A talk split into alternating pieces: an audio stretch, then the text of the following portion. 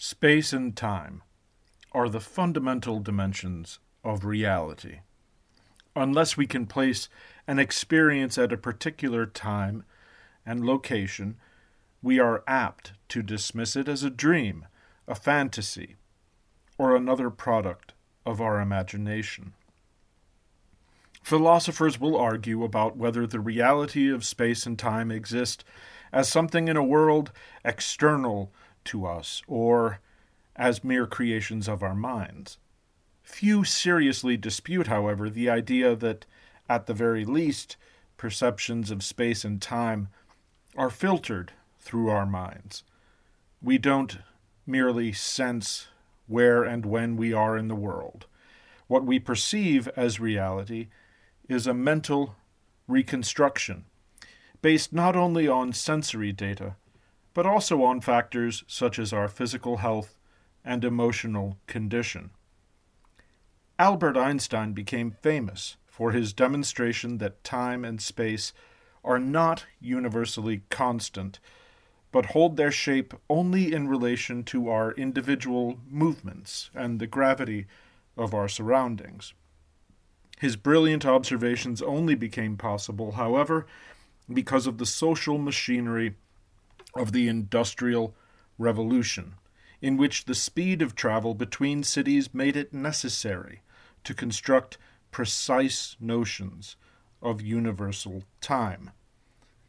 Before the Industrial Revolution and the business imperatives that drove it forward, human perceptions of time and space were fluid creations, relative to local convention and individual habit.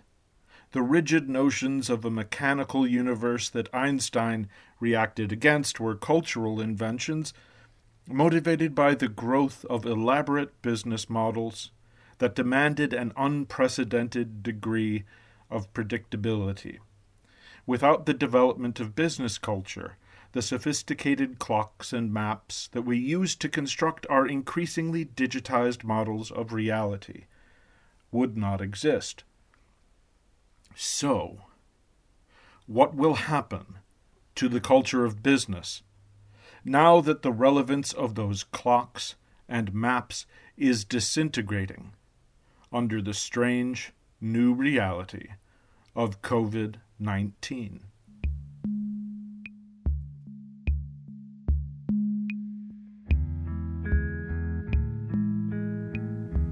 Welcome to the second episode of the new podcast, Beyond Back to Normal Business in the Time of Coronavirus. My name is Jonathan Cook. I'm a researcher who has spent the last month and a half conducting a qualitative study of the impact of the global coronavirus crisis on the culture of business. This podcast is based upon that research. Last week's episode explored the strange effects of disintegration of the conventional data driven model of business. The coronavirus pandemic has thrown the intricate digital machinery of information gathering and processing into disarray, creating the sudden realization that despite the deployment of supercomputers operating algorithms of machine learning that have evolved beyond the ability of human consciousness to understand. Nobody really knows for sure what's going on, and we don't have a clue about what's going to happen next. It's a strange experience for people in business to have to admit how much they don't know. In this week's episode, things are going to get even more weird, however, as we confront the dissolution of business culture's elaborate constructions of space and time. It can feel unnerving to confront the degree to which the COVID 19 crisis has warped the cultural construction of reality upon which business depends. But don't worry, by the end of this episode, we're going to begin the process of finding our feet again. The situation, though, is too serious for us to simply try to ignore the magnitude of what's happening around us. To say that the ground is shifting underneath our feet is an understatement.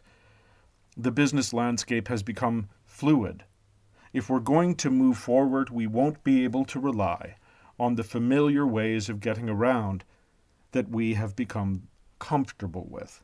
We're going to have to find our sea legs. So, embrace the change, but prepare for moments of nausea. For the conventional mindset in business, not knowing what's happening is a problem. Ada Charmleka, the co founder of Joint Idea, sees things differently than that. For her, the crisis gives us an opportunity to achieve new levels of creativity. When you don't know, I think it be- provides more creative space to the things that has been taught to us from generation to generation that you should get dressed go to work work something to earn money and all that stuff. Maybe question those things right now and create something that serves better. Not knowing i think just gives us space to, to dream. When you know you know you know and you say this will never change. My youth dad used to say that all the time. Are wonderful things you're thinking but things will never change. Maybe now they can Zaten honey, at this moment we know that we don't know anything. Everybody knows that. But to be able to dream, you should not be within the fear, anxiety, all that uh, thought patterns in your mind because that reduces your dream. You, again, it puts it into a box among the things that you know and that has been taught to you. The predominant digital ideology of business tells us that information is the source of value that the more we know, the more power and influence we can have. Ada tells us a different story, though. From her perspective, knowledge can be a source of confinement, cutting us off from creative possibilities. Martina Olbertova is a semiotician. She studies the structures of symbols and meaning in commercial culture as she observes the way the world around her is working under the social distancing rules designed to suppress the spread of coronavirus. She is reminded of the warped social navigation of double knowledge that she experienced as a child under a communist government. I feel like I'm back in communism, you know, in this like living in two different worlds at the same time in this like dual alternative reality. Because under communism you know you had this official narrative of the propaganda. And then obviously but it was like easier to understand how to navigate your way through it because you just knew that everything that was official everything that was in the media in the tv in the news was the lie. Therefore the opposite of that was the truth so you kind of, in like a very weird, you know, warped up sense, you knew how to navigate your way through the world. But now it's like we're constantly bombarded by very, very bad news, and nobody kind of knows how severe the situation really is because nobody really has any kind of previous experience with this kind of pandemic.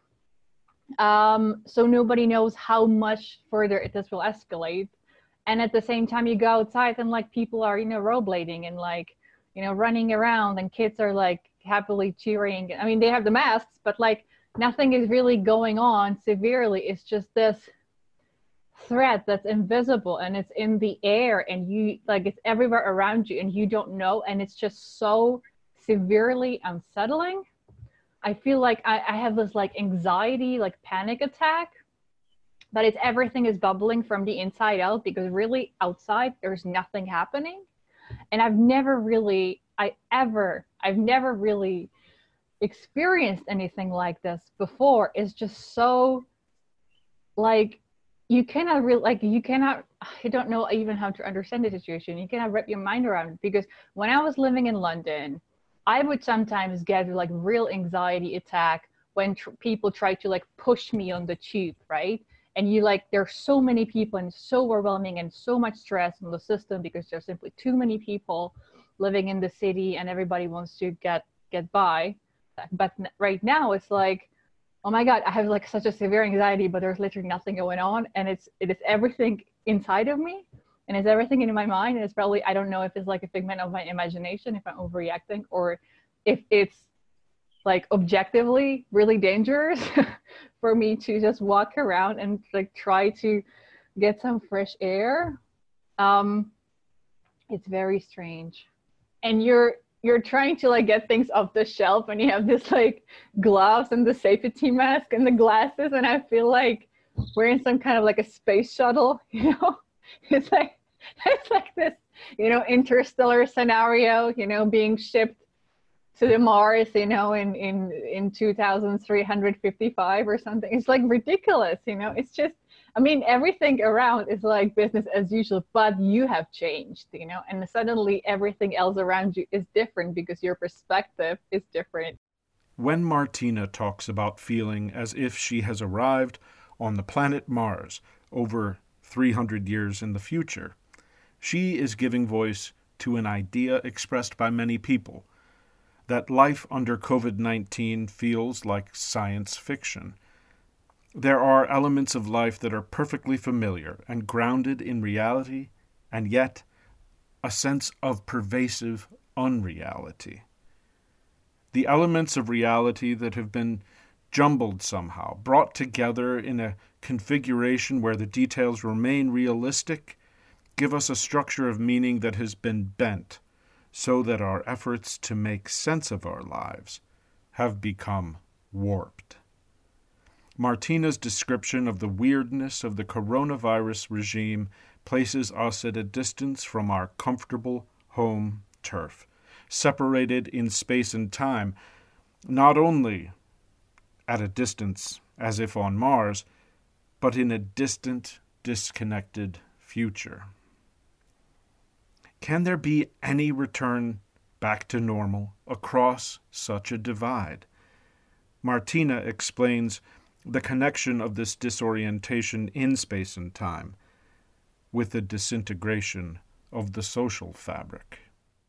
It's not an ideological threat, it's a biological threat, but still it's the, the the symbol of a virus, you know. So virus can be both in your mind, which is like oppressing ideology, but it can also be a biological virus, which is something that's threatening your health and your life. But equally, they're like abstract you know intangible um, threats that you have no sense of how to control which which throws you in this very uh, uncomfortable like state of complete uncertainty and insecurity and you don't you know you don't know how to you don't know who the enemy is basically and that is what was in communism as well. You didn't know who the enemy was. I mean it could have been literally anyone you know. You couldn't trust anyone. Um, and right now, right now it's it's it's very similar. You don't know who's sick, so like you know it's like completely disintegrating this like idea of social fabric because suddenly you don't know who to trust anymore as well. And the and again the enemy is invisible well it's not only one dimension it's not only time it's also space so like time and space are very much interrelated. So if you cannot move and are in quarantine and suddenly your sense of space is one dimensional, your sense of time kind of freezes along with it as well, you know? And I think that's why we are, because we cannot move, we kind of forced to see time more, as you said, as a capsule. And now we're more aware than ever, you know, before that the past and the present and the future are sort of all happening right now then then we would be if we were able to move you know if we were able to walk freely because the that you know we would be in the now the past would be behind us and we would be probably like planning for the future but right now you really cannot plan because you have no idea how much how much longer you're going to be in your own bedroom you know um, not being able to go anywhere so i i have like the best schedule for this year. You know, I was supposed to be like flying around and giving talks. Everything just is canceled. I cannot go anywhere, you know. So we cannot we cannot plan.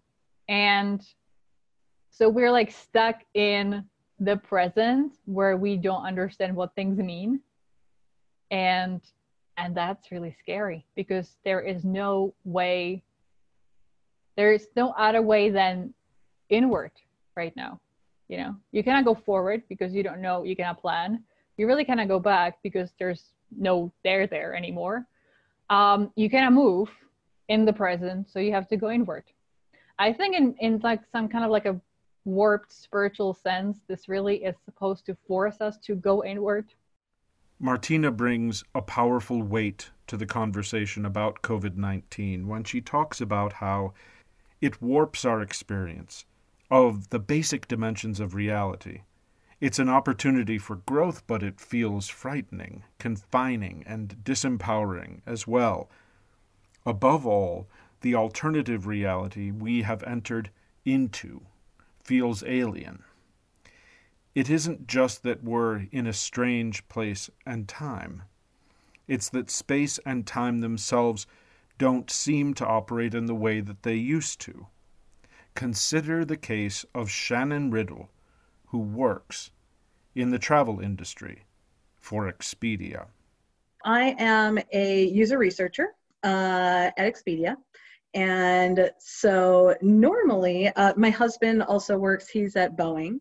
Uh, so normally, both of us are, you know, we've got pretty standard nine to five kind of jobs that uh, usually take us into the office and office and only have the option to work from home. Um, but uh, yeah, now we have a four and a half year old daughter who suddenly we are sort of trying to homeschool, uh, all while we're both trying to get in our 40 hours a week on both of our jobs. It's not to the point yet where we can just say like, okay, here's a laptop, go go work on, you know, call call into your classes or whatever, work on your assignments. It's you know, it's very hands on still, and we still have to be watching her and keeping her out of trouble and you know keeping her on task as best as you can with a four year old it's not easy but it's kind of the new reality that we've all got to get through at least for a while now. Right now what are they calling it? They're not calling it lockdown or shelter in place. I think they're calling it stay home stay healthy or something like that. Um, but the kind of mandatory social distancing no non-essential businesses are open. Um, and even of the ones that are open it's kind of you know whatever restaurants and stuff that can stay open while doing just delivery and takeout stuff and and nobody's allowed to take sit down meals or anything like that um, so yeah it's uh and schools are closed uh and we're all kind of originally they were closed until the i think 27th of April is when we're so they were supposed to open, but everybody's just kind of waiting to find out how much that date is going to get pushed at this point. Shannon and her husband were used to a standard 9 to 5 working schedule, but have been thrown into a new reality in which school has no schedule. The dates get pushed, she says, but how does that work? Aren't dates supposed to be fixed points on a calendar? What's a schedule for if it can be adjusted so radically? What's going on? It's worth noting that it's only when her daughter's educational calendar becomes fluid that the coronavirus threat begins to feel real to Shannon. Living in Seattle, an early epicenter of coronavirus infection in the United States, wasn't sufficient to trigger the experience of disorientation for her. Her strange experience goes far beyond the impact of the virus itself. It was a change in her family's previously routine schedule that made it all feel weird. I mean, I think I've kind of been on the same journey that a lot of people have in the like, oh, it's just this like distant, you know, it, it not that it won't impact things, and obviously it was impacting the economy in China and and um, you know and the and the people of China greatly, um, but you know it still felt you know distant and like it you know it perks your ears up, but it doesn't necessarily feel uh, connected to your situation. But then you know the first case in the U.S. was here in the Seattle area, and um, I think uh, my perspective on it, um, I, it became serious once they started closing down the schools. I mean, I took it seriously, um, but I took it a whole new kind of serious once they were like, okay, schools are shut down for six weeks. Uh, was the first like, oh, okay, this is, we are not messing around. It, it's a weird teeter totter being in between the, this is a temporary thing and it feels like it's taking forever. Uh, because it feels like it's the 97th day of March right now. Having all kinds of moments of being like, oh, wait, my usual markers for like what day is what is is not happening. I'm not going into work. I i slept in super late this morning not even thinking it was monday. Um and like those things happen. I don't normally you know I, normally have certain meetings that happen on certain days or certain activities that I go to. You know, I'll, I'll, go to my boxing class on Saturday morning, and that's not happening now. Or I go to choir on Wednesdays and can't do that. So uh, all of the usual time markers are gone. Shannon is describing the feeling of disorientation. It's what happens to us when our attachment to the basic dimensions of normality come loose. Not only have the spaces that provide the stage for her social connections been taken away from her, but the markers of the passage of time are gone as well. David Altschul a consultant who specializes in the development of character and story as tools of branding, describes his own experience with the disorientation under the coronavirus shutdowns. He tells us of the delightful relief he finds in the establishment of a new schedule of online workshops. One of the things about my schedule is that although I am have been at home for some uncountable number of weeks now, and with supposedly with not very much to do, I get almost nothing done and can barely keep track of what I'm supposed to do each moment. The one thing that really we could not imagine doing effectively in video conference is an active brainstorming session. And we had the first session last week. We'll have the next session tomorrow. We had the check in. It's working brilliantly it's really fun. It's very exciting. It's delightful to have something productive to do in the middle of the uh, pandemic. Mm. My experience has been looking for the right adjective, and I, I'm not sure that I have it. I would say there's kind of vagueness to my overall experience.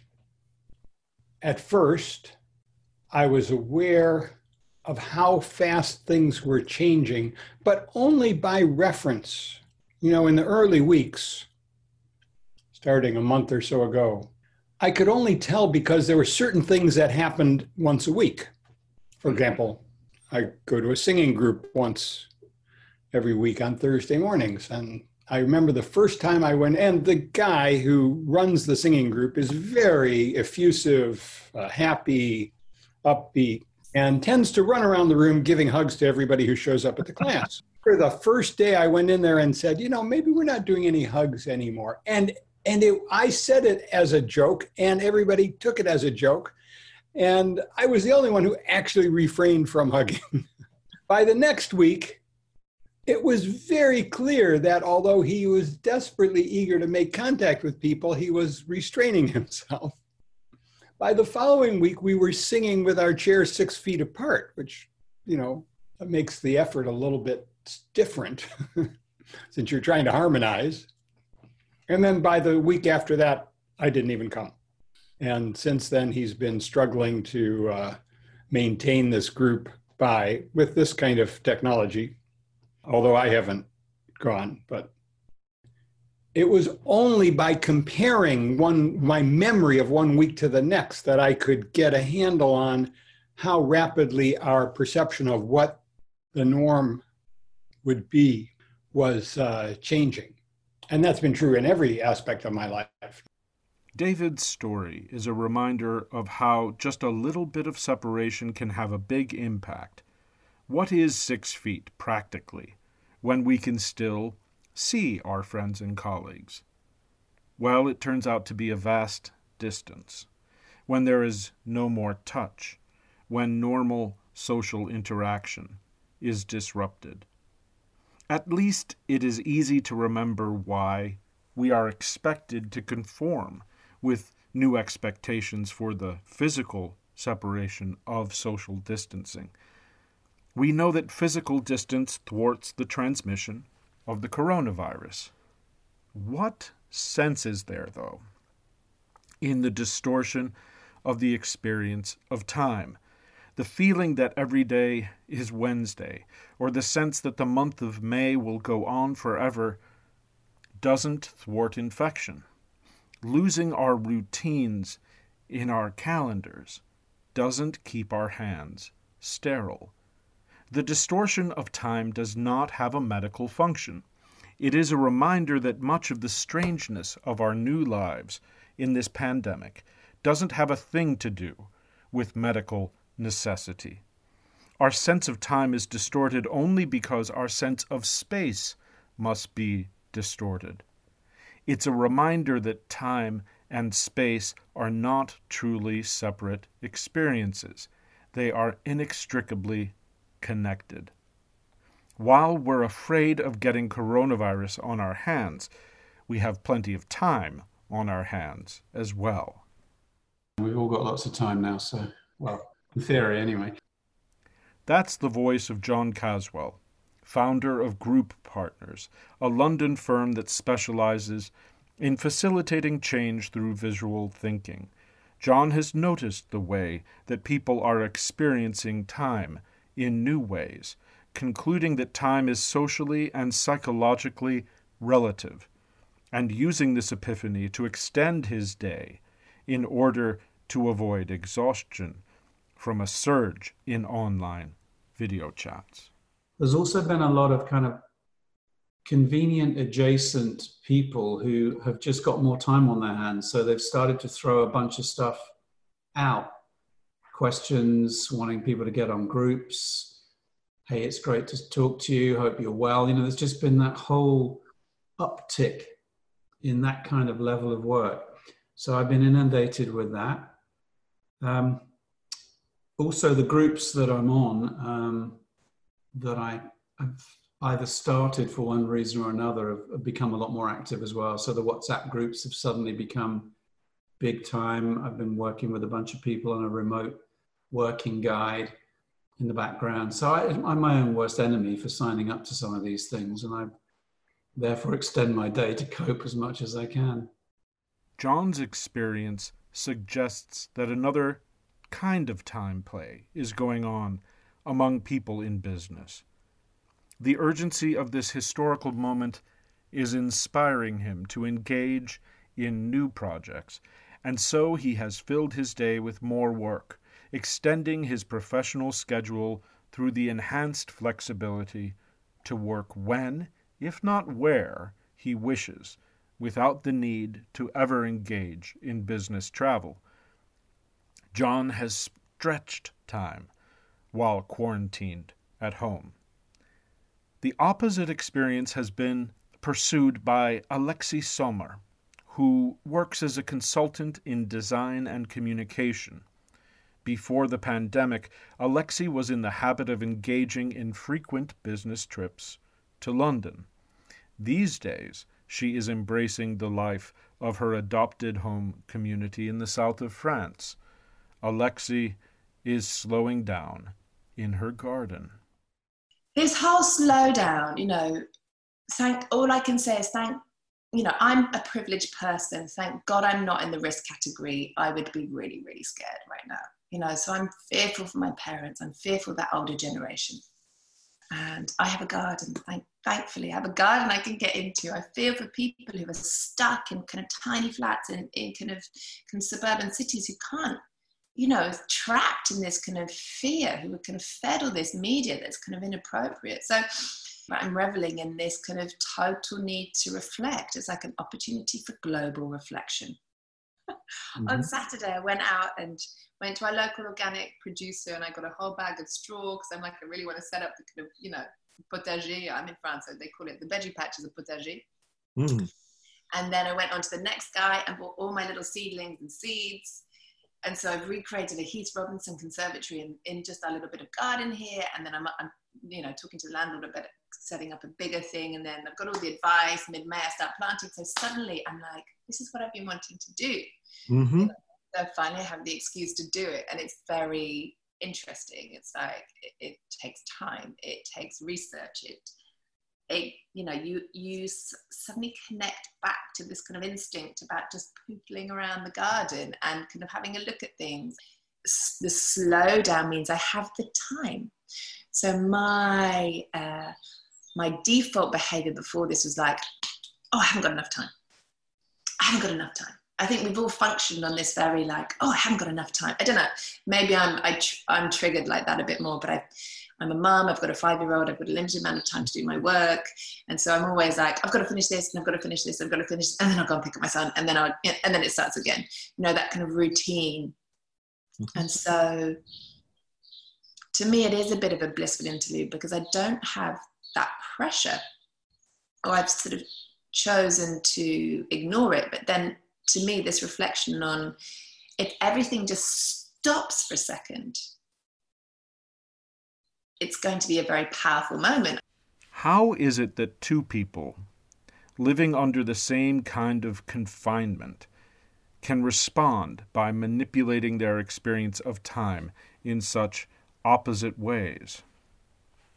This common experience of the distortion of time, combined with people's ability to manipulate time in a variety of ways, suggests that in a reversal of the creation of universal time during the Industrial Revolution, we are experiencing a renewal in the subjectivity of time. Time as we experience it is splitting into a multitude of semi independent streams. Given the general breakdown of strict professional and educational schedules, most people have been allowed the freedom, taboo in modern culture, to set their own hours. Even people living in the same house can follow different paces of work and play, flowing through time in relativity to the dictates of their activities and personal preferences. Filip Vostal of the Czech Academy of Sciences studies the cultural construction of time, and he explains how it's possible for time to be experienced at different speeds in different social contexts. What's more, he tells us, even as our experiences of time are becoming synchronized in a certain sense, other aspects of our psychological movement through time are simultaneously becoming desynchronized.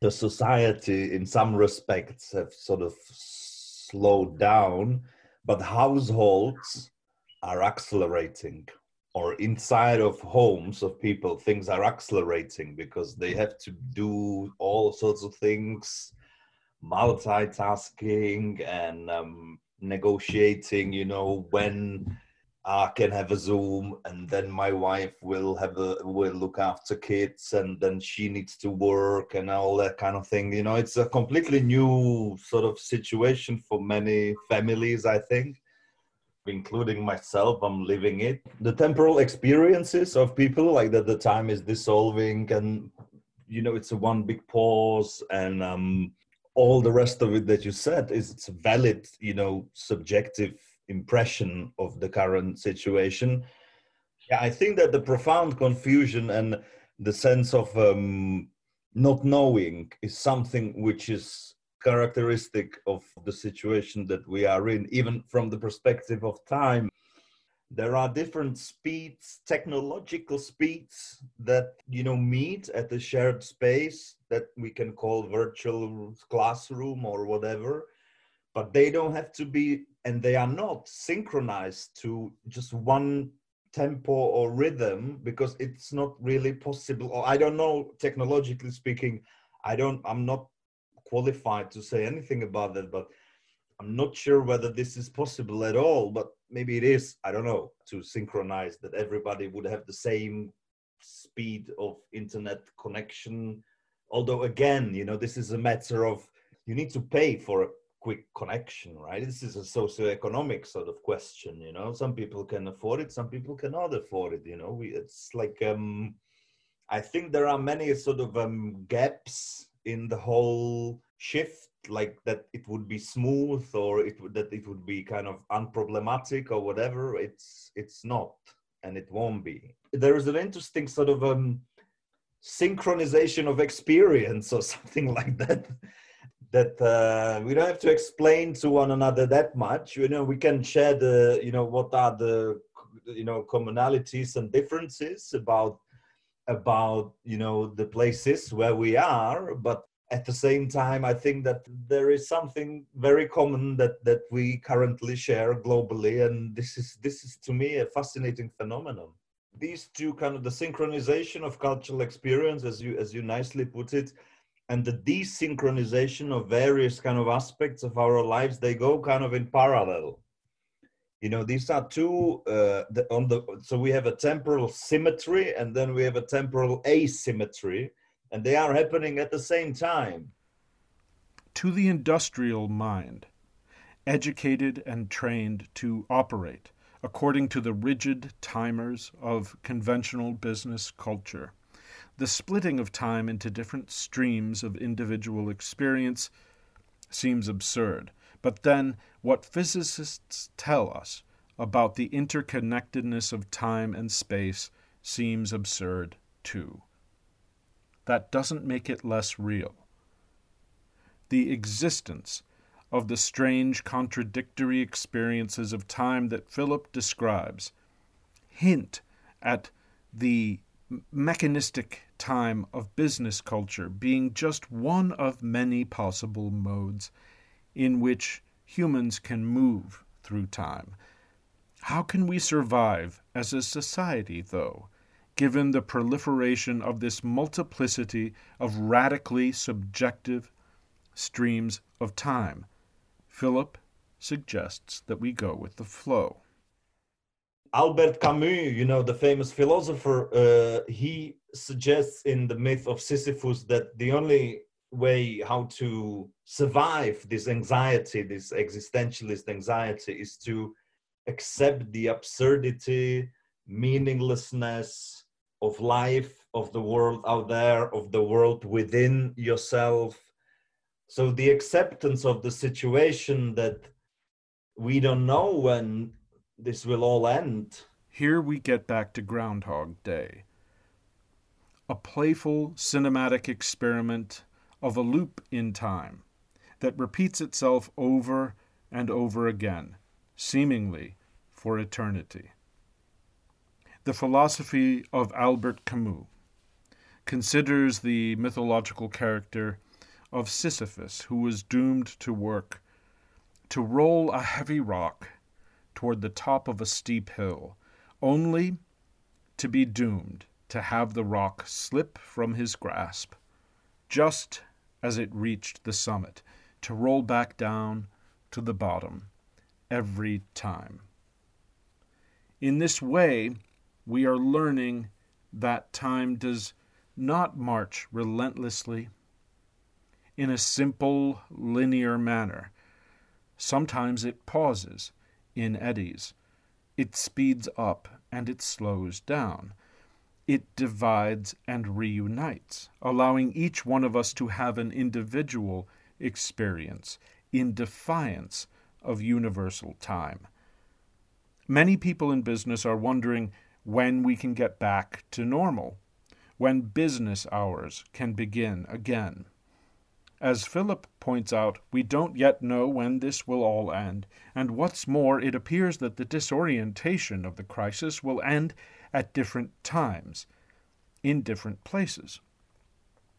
This apparent endlessness is yet another strange characteristic of time during the COVID 19 crisis. In ordinary times, every unit of time has a precisely measured duration. It ends when it's supposed to. What we're living through now are no ordinary times. The strategy, Filip suggests, is to accept the absurdity and learn from it, perhaps time never needed to be as regimented as we made it. There are interesting possibilities for a new kind of business in a society that rejects the idea that units of time are standard commodities like soybeans and can be bought and sold as such. Ada Charnleka, who introduced us to Groundhog Day earlier in this episode and began with her reflections on the creative liberation that can result from the abandonment of certain knowledge. Also talked about her own lost connection with time as the pandemic stretches on and on, regardless of whatever appointments we may have set in our calendars. Time, when you talk, we're talking about time, you being there, I, me being here. Are you also aware that time is dissolving? Which day are we in? Is it Monday, Tuesday, Wednesday? Does it matter? A day starts and a day ends and somehow we're losing the idea of time within itself also. There is no time. We are always on always in the present moment dedicating ourselves into the present moment and predicting what can happen out of it the options out of it. I don't know. We're all debating about it today. Time was losing its essence anyway and now even day concept lost its essence. I mean, today I'm like, oh, it's Tuesday. I was going to have a talk with Jonathan, you know, and I could have easily forgotten it because it's another day starting from morning till night. Somehow we are losing that essence of the time. Yeah, it's like a Groundhog Day every day. Ada's reference to Groundhog Day gets us into some interesting philosophical territory. She is referring not just to the American holiday, in February, in which a small, furry manifestation of the ancient goddess Persephone clambers out of its hole in a town in Pennsylvania to proclaim its prediction about the arrival of springtime weather. She's referring more directly to the movie starring Bill Murray, in which a weather forecaster becomes trapped in an infinitely recurring Groundhog Day. That movie was an exploration of the confluence of the struggle for meaning in the context of an extreme disorientation in time. To understand another twisting of time from the ancient Greeks, we have the wisdom of Anthony Howard, CEO of the Socratic Leadership Academy.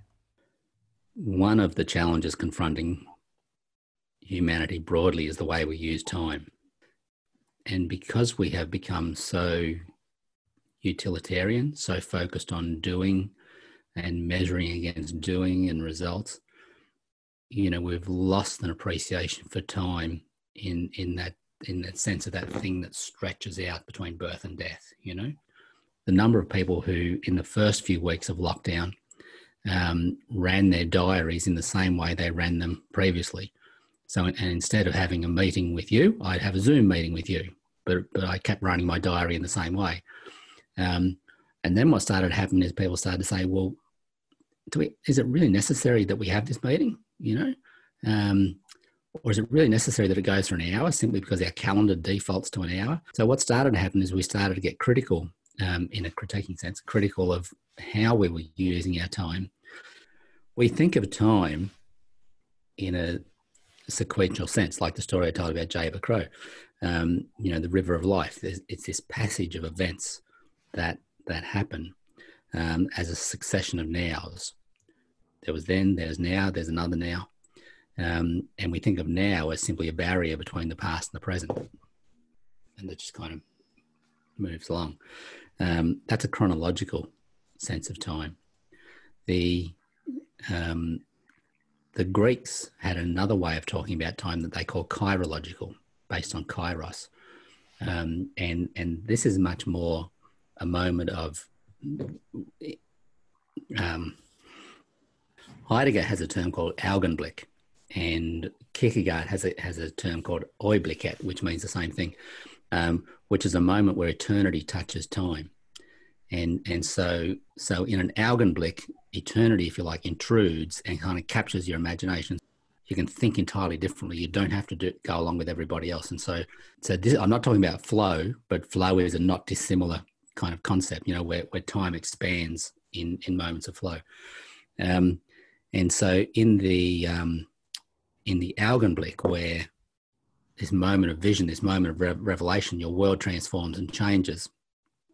Time also changes, and time shifts from a chronological succession of nows to a kairological expansion of the moment, expanding the present moment into the present, making this this moment bigger and bigger and bigger. Now, I'm not talking about bigger in a sequential sense, bigger from Tuesday to Wednesday, but I'm talking about bigger across this moment now. And you do that by, among other things, self mastery and self possession. When Anthony starts talking about kairological time, he's getting into some deep mythology. When people talk about the Greek mythology of time, they usually focus on Kronos. Everybody has met Kronos. He's the old man carrying a scythe who shows up on New Year's Eve, ready to be cut down himself and replaced with a new baby version of himself, wearing a top hat just to be cheeky. Kronos is a titan of Greek mythos, one of the original reality structuring divinities of deep prehistory. Kronos is the sponsor of chronology, the strict measurement and management of time in precise, orderly, never varying units. Kronos is a clock master and a taskmaster, ready to optimize your life down to the second. The thing about Greek mythology, though, is that it was never just the simple single Olympian standard that most people think of these days. Most of the material that was written by the ancient Greeks about their gods was destroyed long ago, but what exists still indicates that there were different, competing versions of Greek divinities. So it is that along with Kronos, there was another Greek god of time, known as Kairos. Kairos wasn't just the Pepsi to the Coca Cola of Kronos. Kairos represented a different kind of time, the experience of the opportune moment, a frozen moment of eternity between the moments of the orderly progression of the clock. The time of Kairos was transcendent and strange, unmeasurable, yet immensely powerful. It was the time in which ritual transformation might occur. As Anthony Howard points out, that's just the kind of disoriented time we are experiencing under the influence of the coronavirus. In this Augenblick of COVID 19, we are temporarily free of the monoculture of minutes. We can seize the forelock of possibility while it's still here, or we can let it slip through our fingers. Marcus Lehto, who works with Ada Charnleka at Joint Idea, identifies the potential for transformation that is inherent in our collective disorientation. The very discomfort and strangeness of our disorientation in time and space is what allows us to lose contact with external signals of our identities. As these externalities melt away, what we're left with is our human core. Nobody can awaken when they're in their comfort zone. So, you know, this kind of idea of everybody at a mass level getting out of their comfort zone, you know, opens up the possibility for mass awakening on, on the one hand as well, which I think is really, really important. The core of this is to really come back to the idea of what it means to be human and what does it mean to be a human being and you know to reflect on that in good times and in bad times as marcus points out the potential for awakening contained within the disoriented kairos moment of covid-19 isn't necessarily a walk in the park. A simple feel good moment of relaxation and contentment. Instead it can come in bad times as well as good times. Let's remember that during this global pandemic, the opportunities that we find in business are not some kind of abstract philosophical exercise. They're being triggered by a calamity with a cost of hundreds of thousands of deaths and billions brought to the point of financial ruin. Antje Fall works in supplying grocery stores in the region of northern Italy where coronavirus hit especially hard. She makes it plain that the disorientation of COVID 19 hurts. I live in Mirano, that's uh, in the northeast part of Italy. Mm-hmm. And uh, yeah, I'm in lockdown since two and a half weeks, but closed. Everything is, uh, we had since mid of February social distancing. And um, then the shops were closed two weeks ago and since this week also production is closed like everything that is non-essential is also like the offices are not working anymore and you're not allowed to go to the office so if you have to work there you and you cannot work remotely you're basically on um, uh, we call it short work in German or in, in, in, in, Italian. I don't know what it's called. Like you work for two and a half days only, or you are like on a pause for nine weeks. In my work, I work in a shop fitting company and who does also retail design. So I am working in marketing, which makes my work tremendously more because I have to take care of the communication with our customers, who are mainly for 70% supermarkets right now.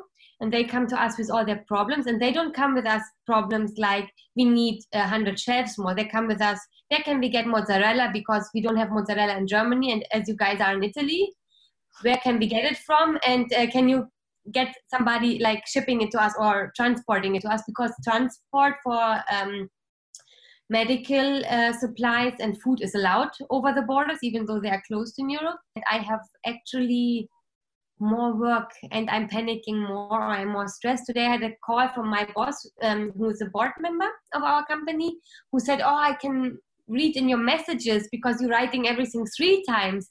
Or when you are when we are asked in a group to reply somewhere i'm the first to reply because uh, i have an answer and just want to get it done and she thinks like um, that she she feels my nervous freak out in the email communication as well. And i try only to be resourceful to not be coming in short work um, or um, if you get a leave of absence for nine weeks you only get 900 euro for it from the government and um, I have resources and could afford it, but I'm paying back a student's credit. And as much as I try, I want to keep in line with my plan for this year to finish it off.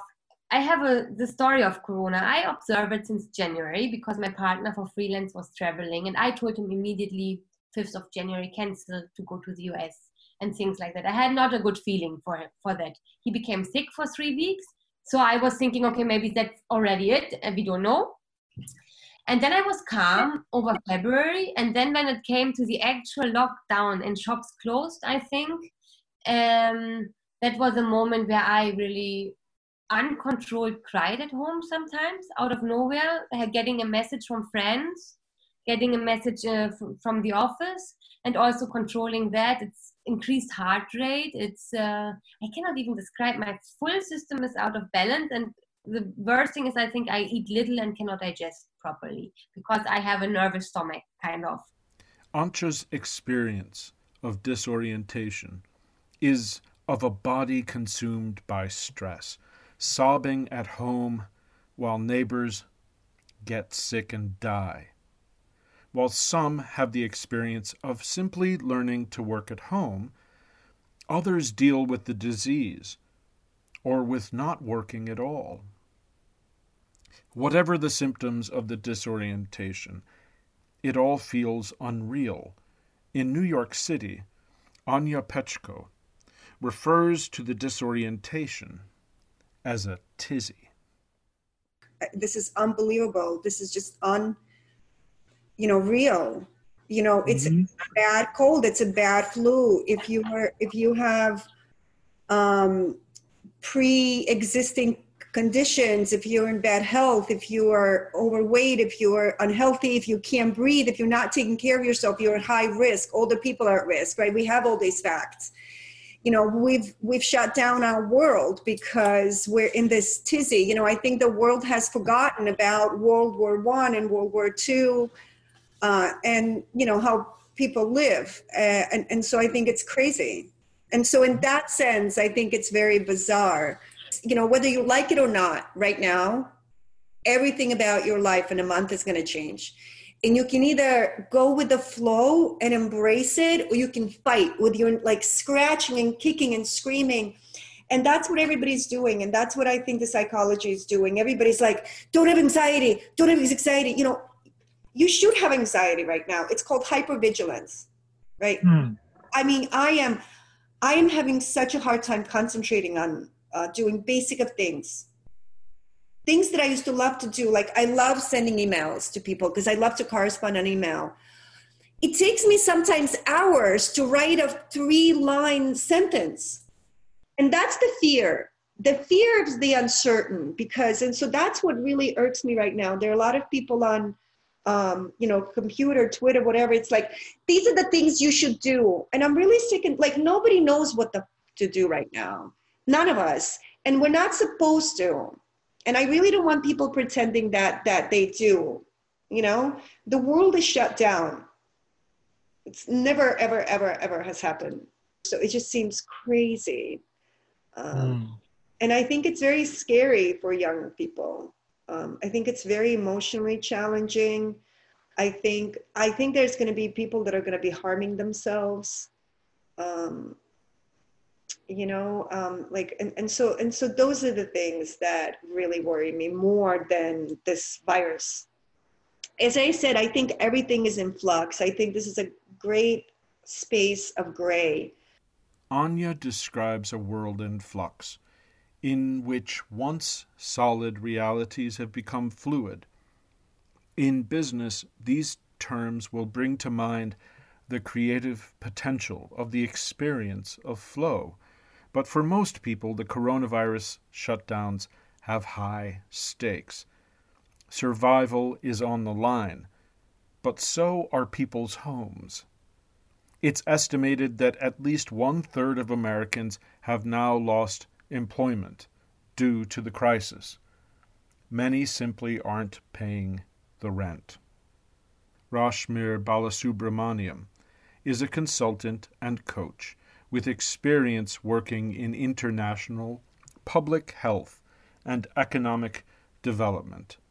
Like Anya, she acknowledges the psychological crisis along with the medical danger posed by the COVID 19 pandemic.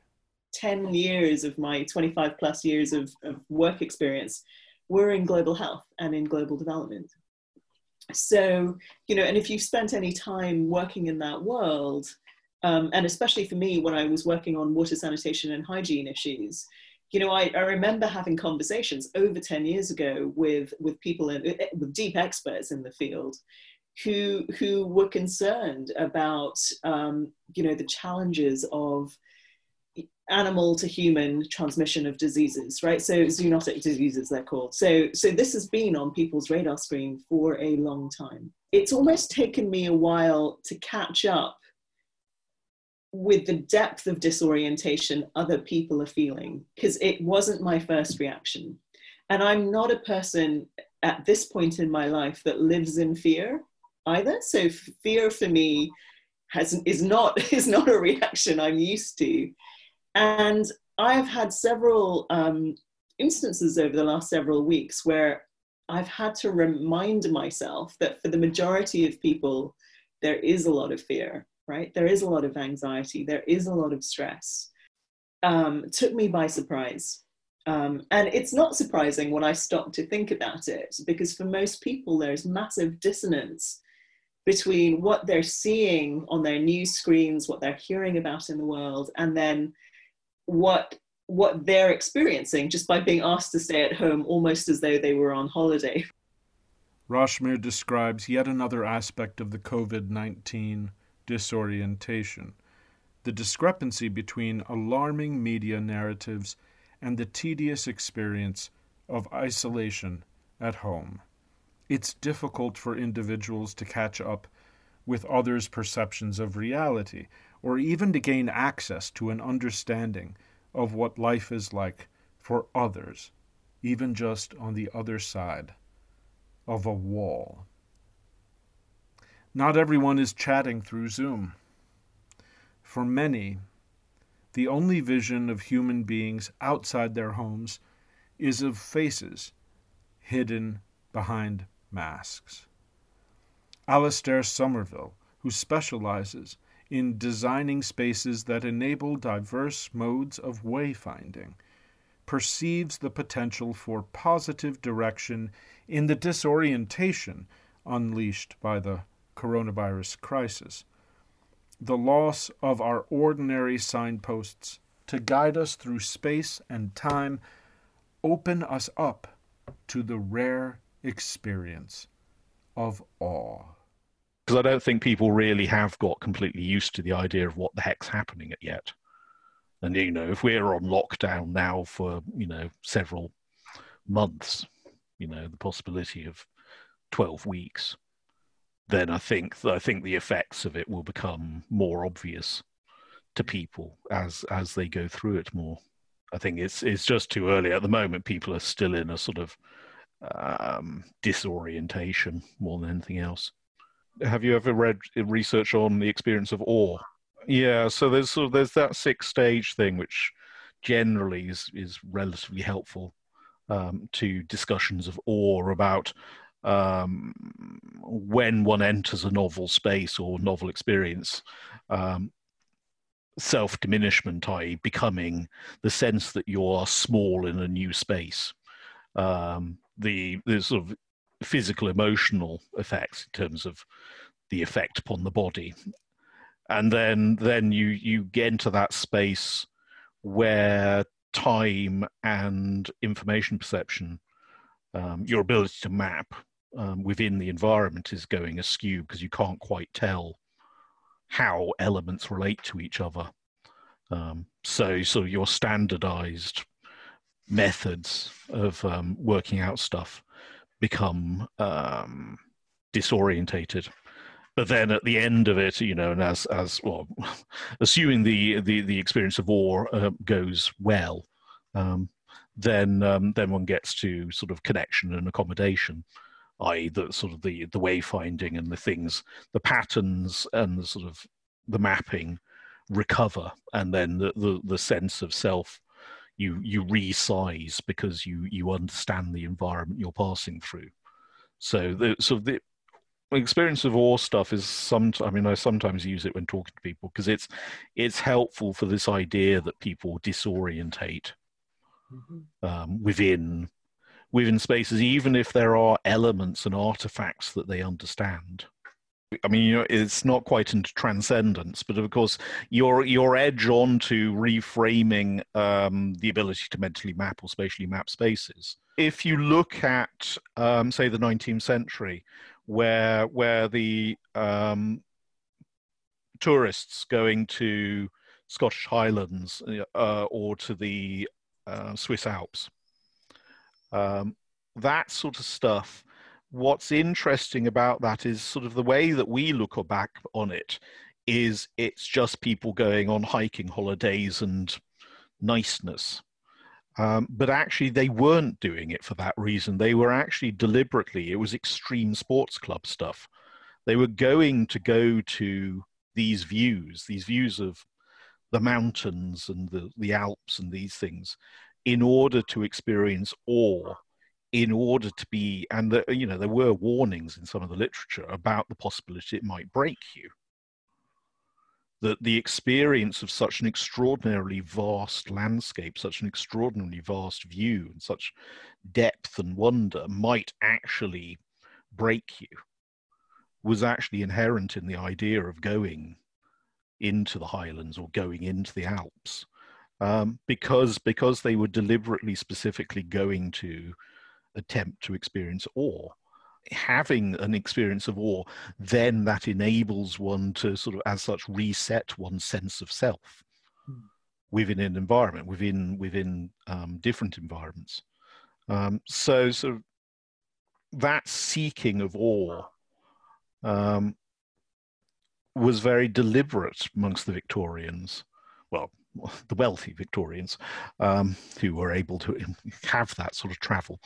Um, but it's but the experience of awe and the experience of transcendence, of course, does sort of work across all elements of society. One, you know, one doesn't need wealth to experience awe and transcendence, and so sort of the mechanisms of awe do exist everywhere, inherent in all humans. It would be wrong to say that because the COVID 19 crisis provokes experiences of awe that the coronavirus is awesome. As Alasdair puts it, we are dealing with the inverted version of awe, in which our reality is constricted, even as we feel rootless. It's, it's like the inverted version of awe, because this is one where the people's reality is being shrunk down to their home, which is which is sort of the inversion of um, novelty. But it's that sense that sort of they're they're I, I, think it's the fact that this this is the first time, particularly for a society which is highly um, based upon you know hypermobility. I you know if I want to go out, I can go out. If I want to go to Paris, I can go to Paris. If I want to go to Thailand, I can go to Thailand. That sense of sort of you know sort of that one can simply just go out great distances um, and now you can't. Um, that's so so so. Therefore, what what's I suspect is going on is, of course, that sort of now people are having to remap and reorientate into extremely restricted spaces and extremely restricted social relationships. And that's as I say, it's it's it's an inverted version, but it's the same kind of thing because it's it's it's the restructuring. You know and that's that's where you see in or in transcendence of course is when when in the experience you're seeing people become to some extent rootless. Their previous maps and their previous understandings become unrooted and then they need to find a way of rerouting um, and accommodating the new the new sense of space. But this this is the backwards version. This is you've gone for an idea that you could you could travel widely you could create you know go to entirely novel spaces and all the rest of it and now you can't and therefore the, the remapping is how do you remap an extremely large concept of being able to experience novelty and change to one where you are literally just in a few rooms at home all the time. This is creating a very, very disorientating environment. And without any form of solidity, um, you know, a lot of the sort of things which which seemed solid um, have now become very clearly liquid in the sense that sort of you know the sort of the fundamental structures of sort of how we thought about the economy and fundamental structures of how we thought about society have just sort of liquefied or become um, gaseous in their sort of sense that you know what we thought was utterly utterly and foundationally true is no longer true. The things which people thought were very very very solid elements which which they could understand the way in which they were passing through their life or their society have now become become nothing. Um, and that's that's disturbing for people. And how how you re reconnect people when when the things which they thought were the most solid elements in their society have just just ceased to be is deeply strange for them I mean, the opportunities are extremely huge. It's just because I mean, you know, I mean, there's there's a lot of work. You know, there's talks I do on post normal design, um, which you know, I just came back from a conference. My final conference before I um we came on shutdown was talking about sort of the problems of normality, and so sort of the ideas that we might actually use this sudden liquefying of sort of all of the economic and social structures that everyone thought was, you know, completely um, solid. Um, the possibility that you could use this to create revolutionary um, elements to society are quite high. Things which were viewed as literally impossible suddenly have become possible. Alasdair's description of a fluid field of reality, in which once impossible things now become conceivable, sounds lovely. Until one considers the possibility that those who exert the most leverage over the future could easily lead us into a dystopia as well as to a utopia. I think the problem lies in when you've got this complete disorientation, there's the possibilities are that when things re-solidify, it depends who who seizes seizes the moment. Um, you know, you could you could end up with very much a sort of sense of authoritarian nationalism using the moment to be able to say look at how terrible all that was let us let us make sure we never do that again um, and therefore you get a sort of extreme pushback to um, a very very normalized sense of what was or the possibility that we we actually embed the changes into a new form of society, as I say, a, a form of society which has been denied as being even possible to exist for you know years.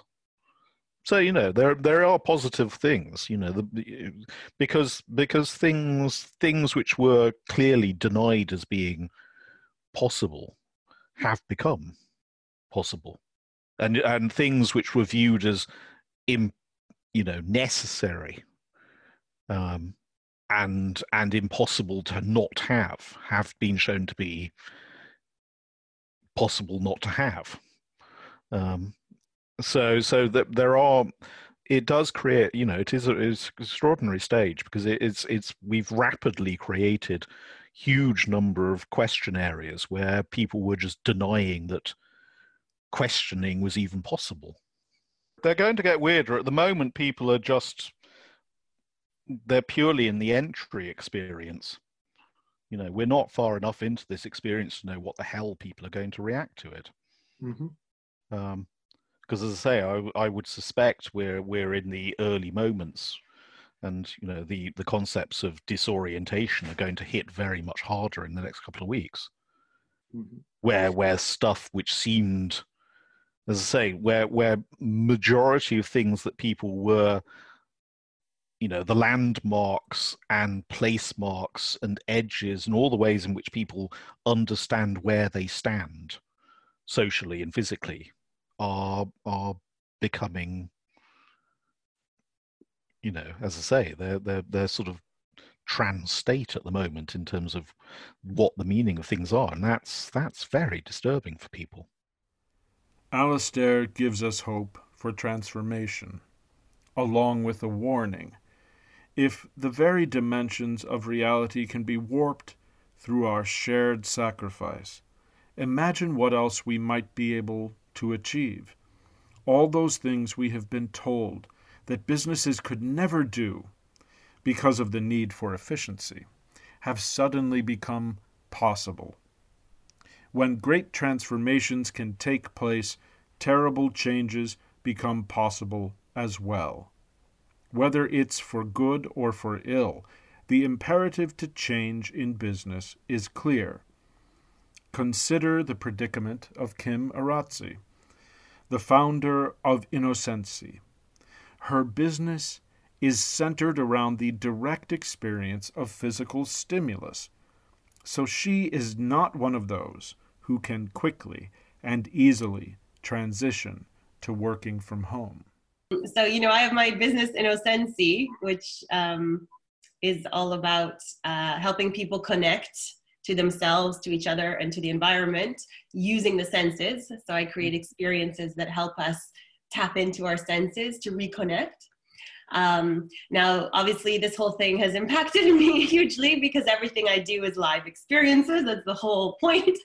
Um, and it's really making me have to rethink how how will I do things because you know all my events and dining experiences. I was supposed to do one in Davos next week um, for 65 world leaders, and uh, of course canceled. So I mean everything's been postponed, not canceled, but we don't know until when.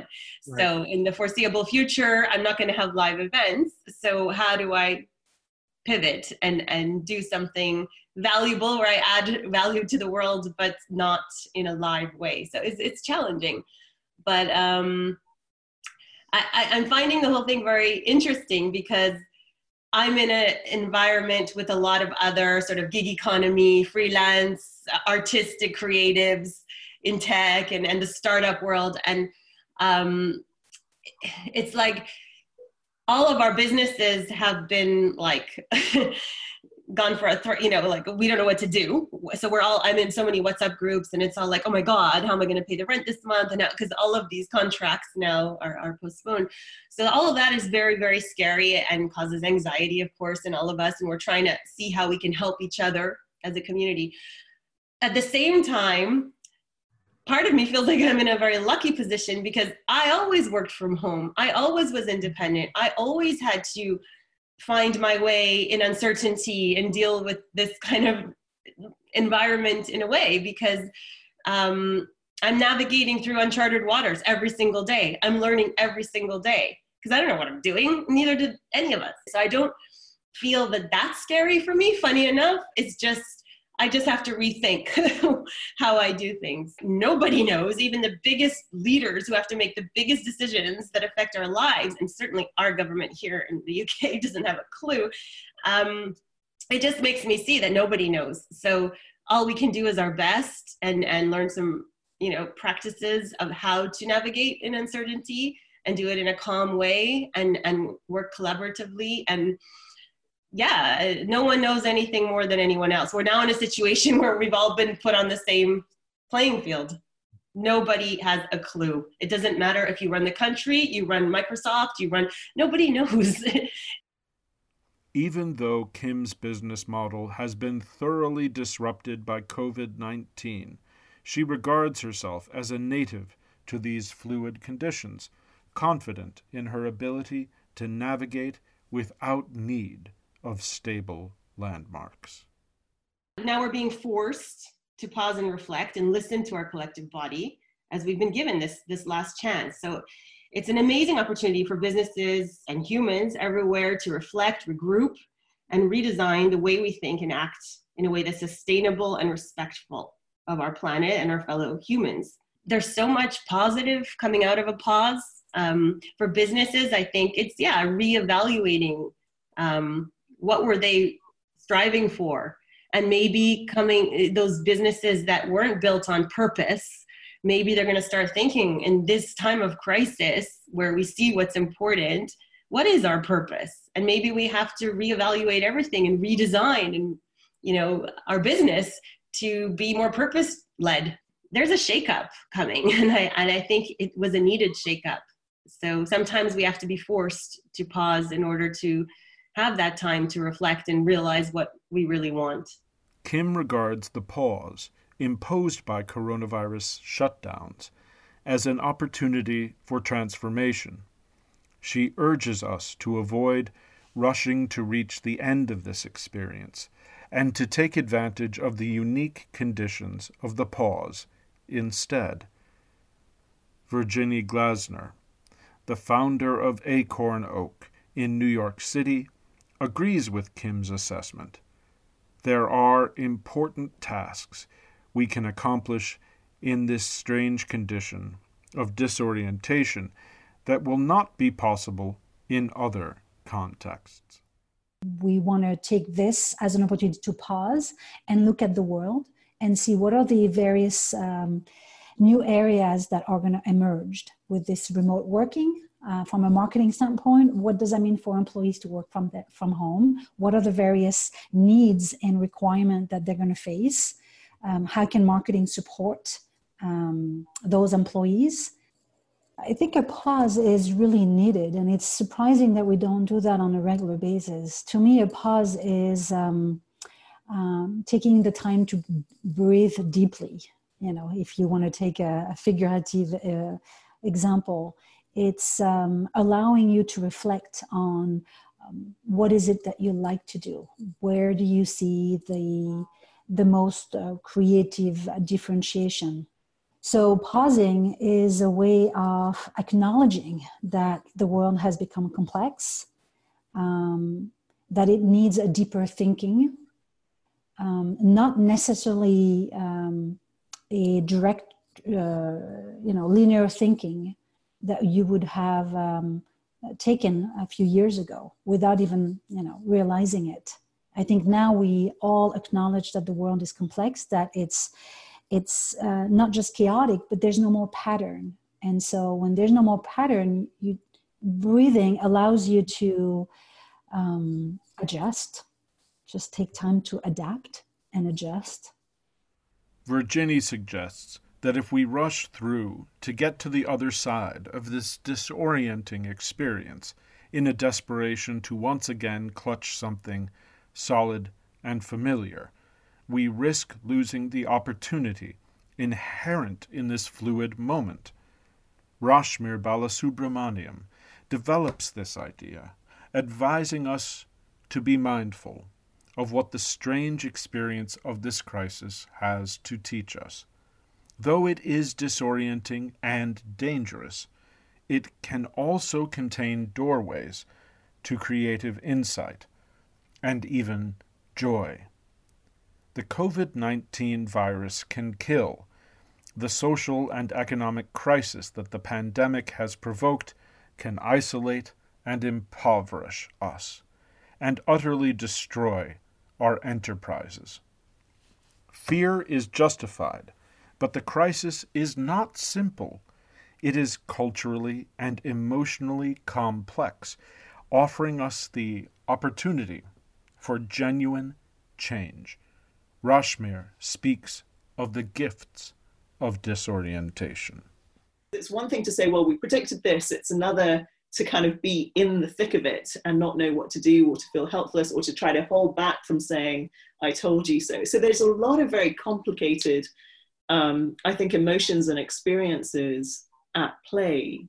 The opportunity, I suppose, that I, I feel and see and worry that we we might miss is the opportunity to go within there's the opportunity to really go in and get to know who we truly are what we're truly capable of and to question you know our how we've been living what we've been prioritizing how we're defining success and the, the beauty of us essentially you know all being confined to our homes is in theory you know we should have the time and the space to actually take a look at some of that stuff. But I don't know that most people have the tools to deal with the level of emotion that is coming up, or even the mental tools to be able to be aware of and process that one of man's greatest problems is his inability to sit alone in a room. I fear we might miss one of the big opportunities that we are being provided with right now because if if people aren't willing to take that journey of going within and seriously looking within and being willing to face those complicated and quite intense, in some cases, emotions, then nothing really is going to change. Because ch- I, I strongly believe change begins with, within.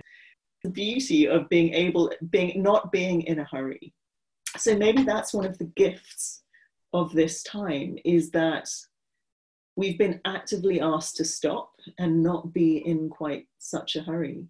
For me, the, the, concepts of the aspects of flow that are really exciting are what I, I guess, call more presence based flow. If you've ever had a moment of being in creative flow, that is pure joy, right? Joy is the indicator that you are you are working on another level in a in a different way. Um, that's the aspect of flow that I'm really excited about and interested in. But to get there, it's not just about high performance it's it's about evolving ourselves to operate in a fundamentally different way when you just let go be still trust that the, the forest knows where you are. You're known, you're seen, you are safe, right? So this this tendency of people to look for certainty, I think, is just it's because we have become used to using certainty as a form of security. But true security doesn't come from any of these things that we've created. True security comes from this deeper knowing of who we are and what we are capable of and our connection again to this, this wider world. It may seem radical to propose that people in business trust to the pause in economic activity that is accompanying the coronavirus pandemic. Anthropologist of business Robert Morais, however, raises a critical eye to the alternative, which is to claim to understand that which is beyond our knowledge. You know, uh, some friends of mine have said to me, So, what do you think? What's going on?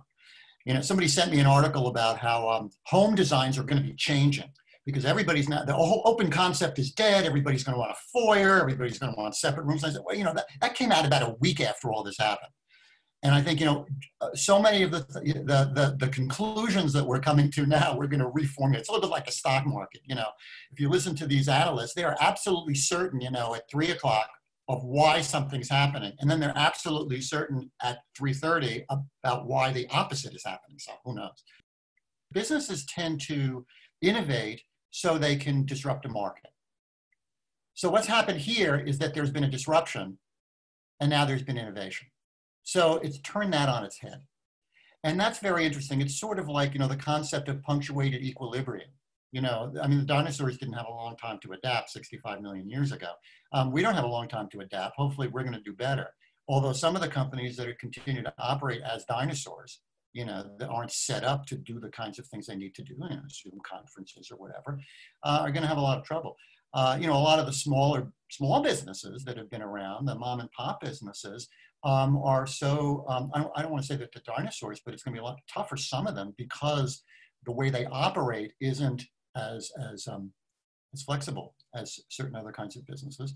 Uh, we'll see what happens there. But I do find that that, that, that interesting in terms of a way of thinking about it, that, um, that there's this, there's this idea that this asteroid is hit. Um, we've got to change and we've got to change quickly as opposed to the business, the business orientation of having control. What kind of business would not be oriented to having control? Robert suggests an intriguing possibility. Control can often thwart innovation. That's why, in the history of life on Earth, evolution through natural selection often takes place in an odd rhythm of punctuated equilibrium, rather than at a slow and steady pace. The metaphor of the dinosaurs suggests that times of crisis create opportunity, hand in hand with destruction we can take the disrupted time and space that COVID 19 is imposing upon us, and whether we experience it as peaceful, painful, fast, slow, or something else, make use of its strangeness to make transformation happen. If this is the case, what businesses and the people who work within them need is a craft for navigating the disorientation of crisis, for refining it out of its raw condition of simple confusion into something more productive. Business needs to find ways to have confidence in the process of change, even when the outcome cannot be reliably predicted. It just so happens that a system of cultural technology suited for this kind of reconciliation of uncertainty and confident transformation already exists.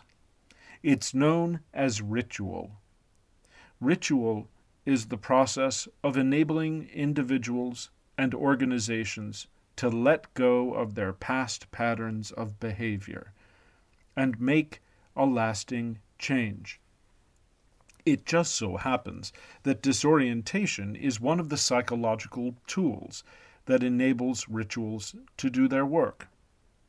The workings of the ritual process in the crisis of COVID 19 will be the topic of next week's episode of the podcast.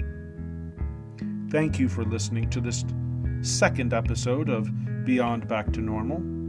Quite soon, you'll be able to find a transcript for this episode on the websites beyondbacktonormal.com and businessinthetimeofcoronavirus.com. The song that opens and closes each episode in this podcast series is called Corona Norco from the 2010 album called To the Dust From Man You Came and to Man You Shall Return by the instrumental duo Charles Atlas. Chin up, stay well.